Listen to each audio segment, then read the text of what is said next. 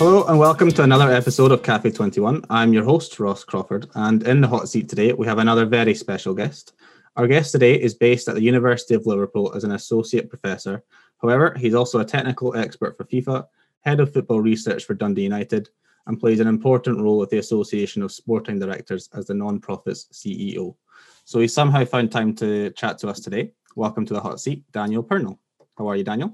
Thanks, Ross. Good stuff. So uh, you know the drill now. You've been briefed. So that's three questions, three answers. Are you ready? Yeah, ready to go when you are. Cool, brilliant. So um, I mentioned just a couple of the positions that you hold at the moment uh, within the football industry, um, as well as at your university. But I could have mentioned so many more.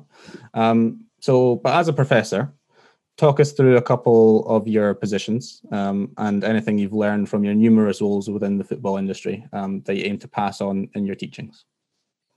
Okay, cheers, Ross. So within the University of Liverpool, I'm an associate prof for sport business. Um, my core role is around teaching and learning, and that's where I spend a lot of my time. So we have a football industries MBA. It's been running for over two decades now, and that's ed- educating uh, football leaders for the future. So people that are moving from business into football, and some people within the game helping them develop. We have an MSc in sport business management, which also consumed a lot of my time and attention. Uh, we also house uh, the League Managers Association diploma, which my colleague Professor Sue Bridger, Bridgewater leads. So that's a core part of my work and my, my job. That's where I put a lot of my attention. And then the other things around that, I'm very fortunate to work in different aspects of the game.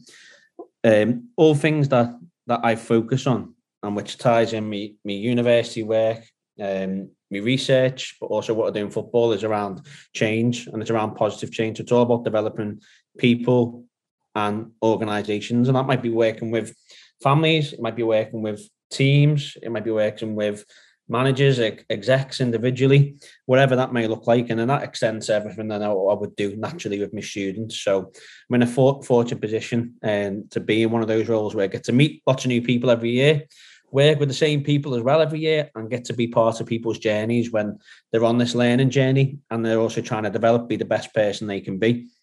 The key lessons I'd have, I'd have from all of that and to group lots of lessons together would be around forming positive relationships. And that's about building um, and maintaining strong relationships with people that are important to you to help you grow as a person. So that might be um, having a network, if you're a leader, that's someone who understands politics, finance, business, HR. So a broad variety of things to, to help you you grow. Also having the right friends and family and people that can support you on that journey too. Uh, but when you build these relationships and you build what we would describe as networks, it's also not only these um, there's this idea that your network helps inform what you do uh, the decisions that you make and the things that that come to your door. So things that might appear to you. So your network and is it helps inform what you learn. It helps inform innovation. It helps um, impact your own performance. So these networks it's important not just for helping you grow as a person but about getting a job and it's also about what you put into it's being able to influence and support and having some kind of personal influence and legacy around legacy is not a great word but trying to influence people and leave that positive mark on people around you and you know what are you about so i think positive relationships building and maintaining them um, knowing when to cut some, knowing when to grow new ones strategically is, is really important. Um, and I think that's been one of the, the most important lessons that I've I've learned during my time, and one of the most important things we we talk about from a theoretical and practical level with the students and and practitioners, managers, policymakers that I, that I work with. Yeah, certainly tricky to condense all of your years worth of research and learnings into just a bite-sized chunk, but you've done a good job there. So I think um, positive relationships is certainly good advice for everyone out there. Um, so next up, so many fans of um, the sport of football um, or just sports in general are content with their fandom um, and happy to just pay their ticket, go watch their team on a Saturday. But you, you, you wanted to do more than that, clearly. So when did you know that you were interested in learning more about the day-to-day operations of football clubs and kind of the business side and the management side of um, the sport? It's really interesting you say that, Ross, because I actually think a lot of people, uh, when you ask them to reflect on their journey, they'll all say, "Well, yes, I wanted to do this because of this reason." And hindsight, people kind of bluff it a little bit. I didn't. I, I studied because I love playing football, and that was it. And I went and studied sports science, um, and then fortunate enough to, to be able to focus a little bit on physical activity, football. Um, and then from there, it, it kind of snowballed. I wouldn't say I was really strategic about what I was what I was going to do. I think there's probably some core ingredients about relationships, but also about hard work, about trying to be a, a, a good person to work with, um, trying to bring positive things to help people that you work with. And I think some of those things, and I said hard work, but I'll say it again because graft is so important to to me, and I think people. But it kind of spawned from this. So it'd be easy for me to reflect and say this, that, and the other. But what I seen, I wanted to play, and I wanted people in my communities to be able to play football, have the best possible experiences. Then, when you start to work at football clubs, you want your club to be as sustainable and as effective as possible.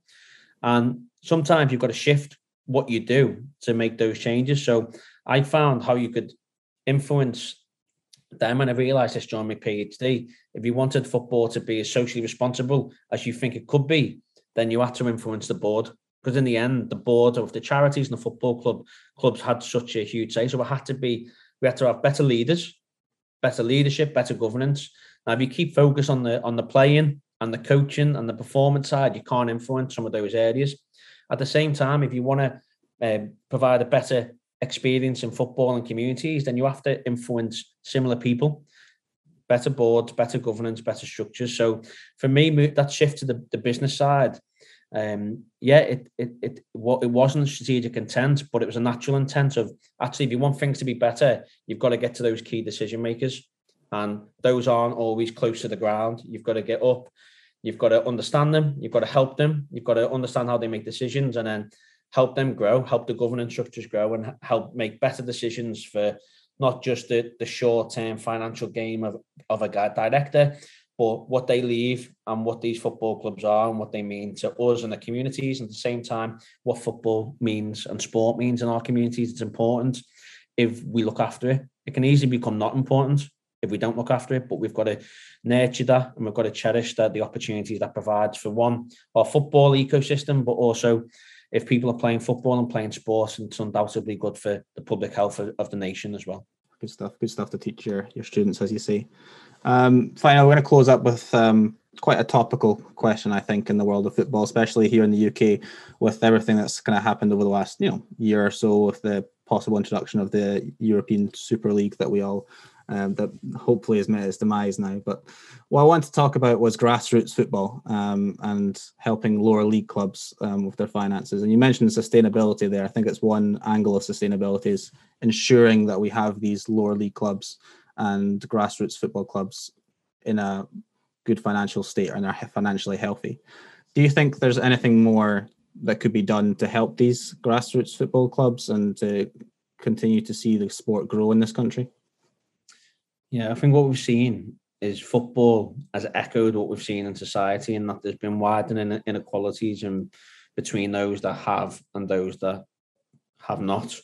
In football, that is that is grown exponentially too, and COVID has undoubtedly contrib- contributed to that again.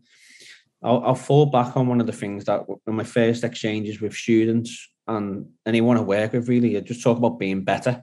So what where are we? What is our reference point right now, and how do we be better? It doesn't matter how small that might be. It might be about note taking. It might be about delivering on time. Uh, whatever it may be, but how can we be better? For for us in in football, I think not only that we need to be better, we need to be better more um, strategically and more quickly because I, I feel like we've been on a almost what I would say a steady decline due to uh, lack of investment over the past 30, 40 years, but also then uh, austerity for the past, what have we had now?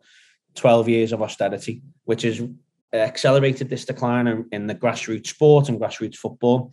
With COVID, I think it's put it's put a real it's really hit you know it's probably hit us even harder. So we need something to change rapidly to to just protect and sustain what we have to grow that in the future we need we need better leaders we need better governance and accountability and responsibility of those people and as a whole we need to be better and challenging each other to be better and shifting the status quo massively from where we are now so sometimes i feel a little bit like hopeless with some of this kind of stuff and where it's going to happen but there's a lot of good people, and there's a lot of people that want to protect the future of our game involved in it at the top of the game, uh, right through to the grassroots. So we just got to keep working together and keep chipping away um, and, and trying to shape what we want the game to be in the future. Yeah, brilliant. Wise words there, Daniel, I think. Um, that's it. It's quick fire, like I say. So thank you so much for sitting in the hot seat today, Daniel. Um, we wish you well for the future here at STGC. Thank you very much, Ross, uh, for having me on, and, and best luck to everyone. Thank you for tuning in to yet another episode of Cafe 21. You can catch the visuals to the Hot Seat collection on our YouTube or on our IGTV page at STGC 2021. And tickets for our live conference are now live on Ticketmaster. Check out our website, sportstechglobalconference.com, for more information. See you there.